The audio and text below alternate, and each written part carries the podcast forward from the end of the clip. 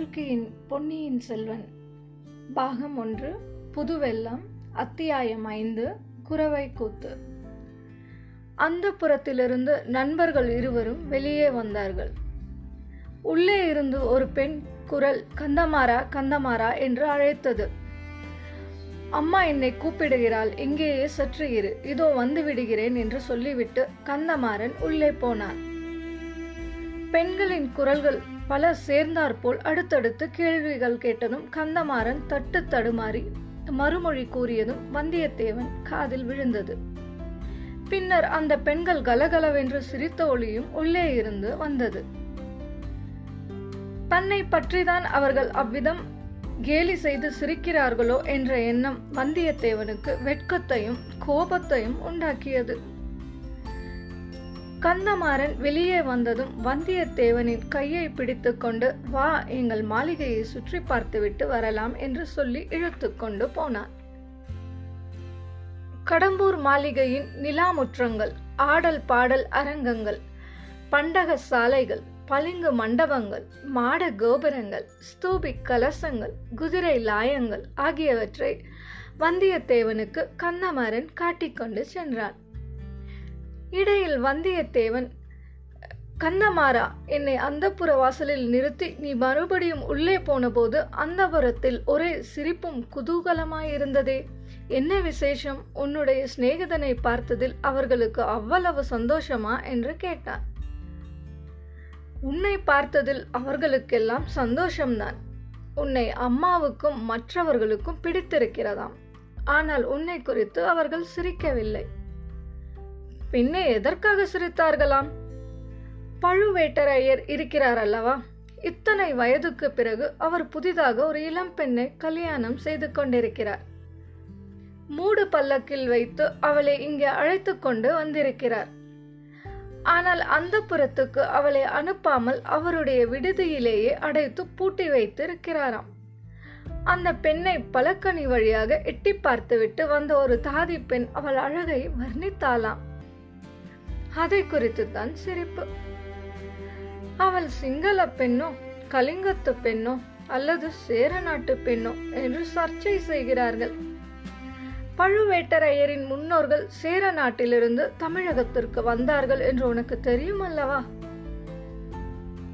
கேள்விப்பட்டிருக்கிறேன். ஏன், நீதான் முன்னொரு தடவை சொல்லி இருக்கிறாய். இருக்கட்டும் கந்தமாரா, பழுவேட்டரையர் இந்த மர்ம சுந்தரியான மங்கையை மணந்து எத்தனை காலமாகிறது? இரண்டு ஆண்டுக்குள்ளேதான் இருக்கும். மனம் செய்து கொண்டதிலிருந்து அவளை தனியாக சிறிது நேரம் கூட அவர் விட்டு வைப்பதெல்லாம். எங்கே போனாலும் கூட பல்லக்கில் ஆசை நாயகியையும் அழைத்து போகிறார். இதை குறித்து நாடெங்கும் கொஞ்சம் பரிகாச பேச்சும் நடந்து வருகிறது. வந்தியத்தேவா, ஒரு பிராயத்தை தாண்டியவர்களுக்கு இந்த மாதிரி ஸ்திரீ சபலம் ஏற்பட்டால் எல்லோருக்கும் சிறிது இலக்காரமாகத்தானே இருக்கும். காரணம் அது ஒன்றுமில்லை. உண்மை கார காரணத்தை நான் சொல்லட்டுமா கந்தமாரா? பெண்கள் எப்போதும் சற்று பொறாமை பிடித்தவர்கள். உன் வீட்டு பெண்களை பற்றி குறைவாக சொல்லுகிறேன் என்று நினைக்காதே. பெண் உலகமே இப்படித்தான். உன் குடும்பத்து பெண்கள் கருநிறத்து அழகிகள். பழுவேட்டரையரின் ஆசை நாயகியோ செக்கச்செவேல் என்று பொன்னிறமாய் இருக்கிறாள். ஆகையால் அவளை இவர்களுக்கு பிடிக்கவில்லை. அது காரணமாக வேறு ஏதேதோ கதை கட்டிக்கொள்கிறார்கள். அடே, இது என்னடா விந்தை? உனக்கு எப்படி அவளுடைய நிறத்தை பற்றி தெரியும்? அவளை நீ பார்த்திருக்கிறாயா என்ன? எங்கே, எப்படி பார்த்தாய்? பழுவேட்டரையருக்கு மட்டும் இது தெரிந்தால் உன் உயிர் உன்னுடையது அல்ல. கந்தமாரா, இதற்கெல்லாம் நான் பயந்தவன் அல்ல, அது உனக்கு தெரியும். மேலும் நான் அனுசிதமான காரியம் எதுவும் செய்யவும் இல்லை.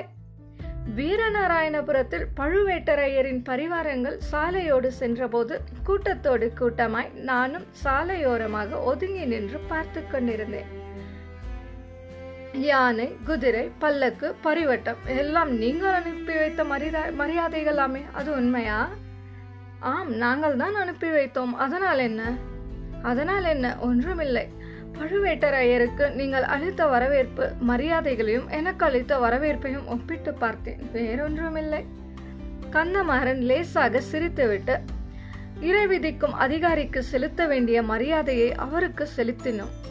சுத்த வீரனுக்கு அளிக்க வேண்டிய வரவேற்பை உனக்கு அளித்தோம். ஒரு காலத்தில் முருகன் அருளால் நீ இந்த வீட்டுக்கு மருமக பிள்ளையானால் தக்கவாறு மாப்பிள்ளை மரியாதை செய்து வரவேற்போம் என்றார்.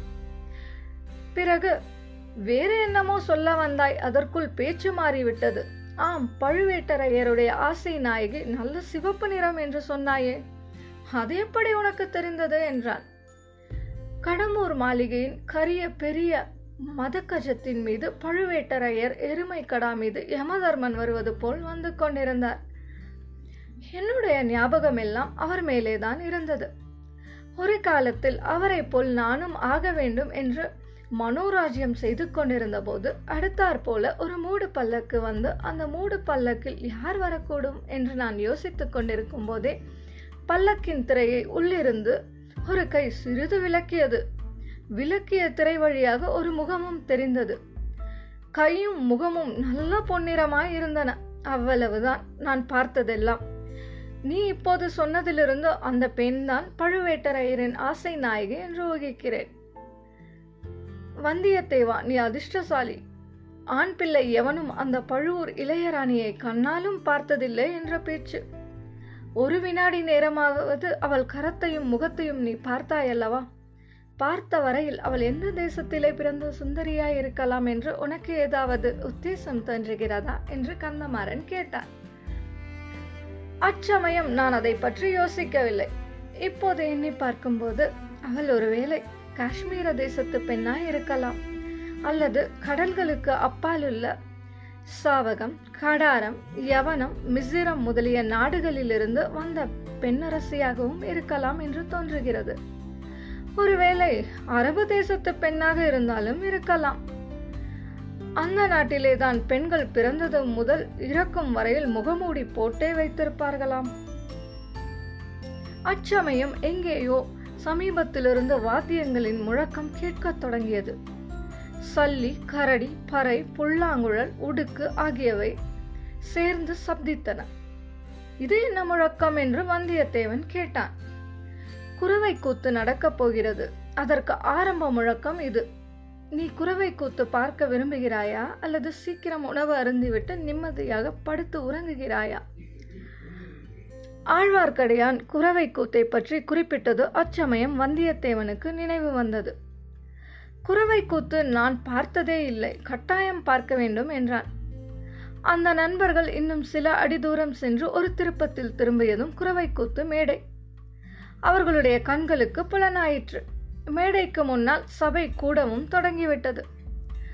சுற்றிலும் அரண்மனை சுவரும் கோட்டை கொத்தலங்களின் மதிலும் சூழ்ந்த இடத்தில் வெண்மணல் விரித்த விசாலமான முற்றத்தில் குரவை கூத்து மேடை அமைக்கப்பட்டு இருந்தது. மேடையில் கோழியை போலும் மயிலை போலும் அன்னத்தை போலும் சித்திரங்கள் போட்டு அலங்கரித்திருந்தார்கள். செந்நெல்லை வறுத்த வெள்ளிய பொறிகள், மஞ்சள் கலந்த திணையரிசிகள், பல நிற மலர்கள், குன்றி மணிகள் முதலியவற்றை அந்த மேடையை அழகுபடுத்தி இருந்தார்கள். குத்து விளக்குகளுடன் தீவர்த்திகளும் சேர்ந்து எரிந்து இருளை விரட்ட முயன்றன. ஆனால் நறுமண அகில் புகையுடன் தீவர்த்தி புகையும் சேர்ந்து மூடு பனியைப் போல பரவி தீபங்களின் ஒளியை மங்கச் செய்தன. மேடைக்கு எதிரிலும் பக்கங்களிலும் வாத்தியக்காரர்கள் உட்கார்ந்து அவரவர்களுடைய வாத்தியங்களை ஆவேசமாக முழக்கினார்கள். மலர் மனம், அகில் மனம், வாத்திய முழக்கம் எல்லாமாக சேர்ந்து வந்தியத்தேவனுடைய தலை சுற்றும்படி செய்தன. முக்கிய விருந்தாளிகள் அனைவர் அனைவரும் வந்து சேர்ந்ததும் குரவை கூத்து ஆடும் பெண்கள் ஒன்பது பேர் மேடைக்கு வந்தார்கள். ஆட்டத்திற்கு தகுந்தவாறு உடம்பை இறுக்கி ஆடை அணிந்து உடம்போடு ஒட்டிய ஆபரணங்களை பூண்டு கால்களில் சிலம்பு அணிந்து கன்னி, கடம்பம், காந்தல், குறிஞ்சி, செவ்வலரி ஆகிய முருகனுக்கு உகந்த மலர்களை அவர்கள் சூடியிருந்தார்கள். மேற்கூறிய மலர்களினால் கதம்பமாக தொடுத்த ஒரு நீண்ட மலர் மாலையினால் ஒருவரை ஒருவர் பிணைத்து கொண்டவாறு அவர்கள் மேடையில் வந்து நின்றார்கள். சிலர் கைகளில் சந்தன மரத்தினால் செய்து வர்ணம் கொடுத்த அழகிய பச்சை கிளிகளை லாவகமாக ஏந்திக் கொண்டிருந்தார்கள். சபையோருக்கு வணக்கம் செய்துவிட்டு பாடவும் ஆடவும் தொடங்கினார்கள். முருகனுடைய புகழை கூறும் பாடல்களை பாடினார்கள். முருகனுடைய வீர செயல்களை பாடினார்கள். சூரபத்மன், கஜமுகன் முதலியன அசுர கணங்களுக்கு ஒன்று கடல் நீரை வற்றச் செய்த வெற்றிவேலின் திறத்தை பாடினார்கள். தேவலோகத்து கன்னியர் பலர் முருகனை மணந்து கொள்ள தவம் கிடந்து வருகையில் அந்த சிவகுமாரன் மண்ணுலகத்தில் தமிழகத்துக்கு வந்து காட்டில் திணைப்புணம் காத்து நின்ற மலைக்குறவர் மகளை மணந்து கொண்டதை புகழ்ந்து பாடினார்கள். வேலவனுடைய கருணை திறத்தை கொண்டாடினார்கள். இத்தகைய பாடலும் ஆடலும் பறை ஒளியும் குழல் ஒளியுமாக சேர்ந்து பார்த்திவர் பார்த்தவர்கள் எல்லாம் வெறிகொள்ள செய்தன. பசியும் பிணியும் பகையும் அழிக, மழையும் பலமும் தனமும் பெருக என்ற வாழ்த்துக்களுடன் குரவை கூத்தும் முடிந்தது. பெண்கள் மேடையிலிருந்து இறங்கி சென்றார்கள். பின்னர் தேவராளன் தேவராட்டி என்னும் ஆடவனும் பெண்ணும் வேல நாட்டம் ஆடுவதற்காக மேடை மீது வந்து நின்றனர். அவர்கள் இரத்த நிறமுள்ள ஆடைகளை உடுத்தி இருந்தனர். செக்க சிவந்த இரத்த நிறமுள்ள செவ்வளரி பூமாலைகளையும் சூட்டிக் கொண்டிருந்தனர். நெற்றியில் செந்நிற குங்குமத்தை அப்பிக் கொண்டிருந்தனர். அவர்களுடைய வாய்களும் வெற்றிலை பாக்கு மென்றதினால் சிவந்து இரத்த நிறமாக காணப்பட்டன. கண்கள் கோவை பழம் போல சிவந்திருந்தன. முதலில் சாந்தமாகவே ஆட்டம் ஆரம்பித்தது. தனித்தனியாகவும் கைகளை கோர்த்து கொண்டும் ஆடினார்கள். நேரமாக ஆக ஆட்டத்தில் வெறி மிகுந்தது. மேடையிலே ஒரு பக்கத்தில் சாத்தியிருந்த வேலை தேவராட்டி கையில் எடுத்து கொண்டாள். தேவராளன் அதை அவள் கையிலிருந்து பிடுங்க முயன்றான். தேவராட்டி தடை செய்தாள். இறுதியில் தேவராளன் மேடை அதிரும்படியாக ஒரு பெரிய குதி குதித்து ஒரு பெரிய தாண்டல் தாண்டி தேவராட்டி கையிலிருந்த வேலை பிடுங்கிக் கொண்டான். தேவராட்டி அந்த வேலை கண்டு அஞ்சிய பாவனையுடனேயே மேடையிலிருந்து இறங்கிவிட்டாள். பிறகு தேவராளன் தனியே மேடை மீது நின்று கையில் வேல் பிடித்து வெறியாட்டமாடினான். சூரன் முதலிய அசுர கணங்கள் தவிடு பொடியாகி விழுந்தனர். அறுக்கப்பட்ட சூரன் தலை திரும்ப திரும்ப முளைத்தது. முளைக்க முளைக்க வேலனுடைய உக்கிரம் அதிகமாக வளர்ந்தது. அவனுடைய கண்களிலிருந்து தீப்பொறி பறந்தது. கடைசியில் சூரபத்மன் இறந்து விழுந்தான். தேவரா தேவராளனும் கைவேலை கீழே போட்டான். இப்போது மற்ற வாத்தியங்கள் எல்லாம் நின்றுவிட்டன. உடுக்கின் சத்தம் மட்டும் கேட்டது. மேடைக்கு அருகே நின்ற பூசாரி ஆவேசமாக உடுக்கு அடித்தான்.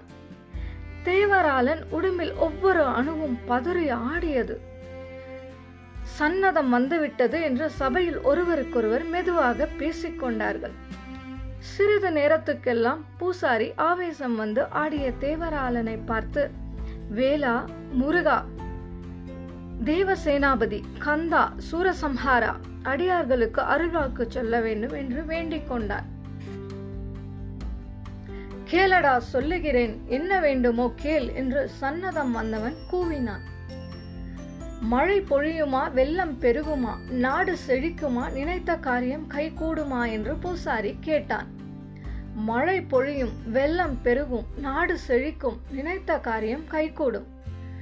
ஆனால் என் அன்னைக்கு நீங்கள் பூசை போடவில்லை. துர்கை பலி கேட்கிறாள், பத்திரகாளி பலி கேட்கிறாள், மகிடாசுரனை வதைத்த சண்டிகேசுவரி பலி கேட்கிறாள் என்று சன்னதக்காரன் ஆவேசத்துடன் ஆடிக்கொண்டே அலறினான். என்ன என்ன பழி வேண்டும் என்று பூசாரி கேட்டான். கேட்டால் கொடுப்பீர்களா என்றான் வெறியாடியவன். கொடுப்போம், கட்டாயம் கொடுப்போம் என்றான் பூசாரி. மன்னர் குலத்து ரத்தம் கேட்கிறான், ஆயிரம் கால அரசர் குலத்து ரத்தம் கேட்கிறார் என்று வெறி ஆடியவன் கோர பயங்கர குரலில் கூவினான்.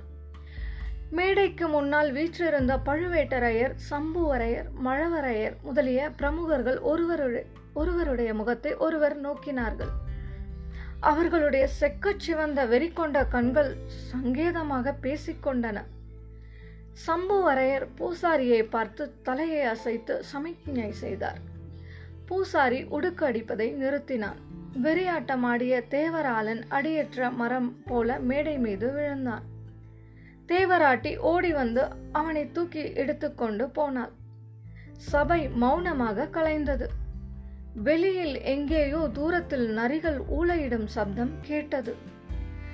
இத்தனை நேரம் பார்த்து கேட்டவற்றினால் பரபரப்புக்குள்ளாயிருந்த வந்தியத்தேவன் நரிகள் ஊளையிடும் சப்தம் வந்த திசையை நோக்கினான். அங்கே அம்மாளிகையின் வெளிமதில் சுவரின் மீது ஒரு தலை தெரிந்தது. அது ஆழ்வார்க்கடியானுடைய தலைதான். ஒரு கணம் வந்தியத்தேவன் ஒரு பயங்கர உணர்ச்சிக்கு உள்ளானான். ஆழ்வார்க்கடியானுடைய தலையை வெட்டி அந்த மதில் மேல் வைத்திருந்தது போன்ற பிரமை உண்டாயிற்று. கண்ணிமைகளை மூடி திறந்து பார்த்தபோது அந்த தலையை அங்கே காணவில்லை. அத்தகைய வீண் சித்த பிரமைக்குத்தான் உள்ளானது குறித்து வெட்கமடைந்தான். இதுவரை அனுபவித்து அறியாத வேறு பல வகை உணர்ச்சிகளும் அவன் உள்ளத்தை கலங்கச் செய்தன. இத்துடன் புதுவெல்லம் பாகம் ஒன்று அத்தியாயம் ஐந்து குரவை கூத்து முடிவடைந்தது. நன்றி உமா சாரி. மீண்டும் அடுத்த அத்தியாயத்தில் சந்திப்போம்.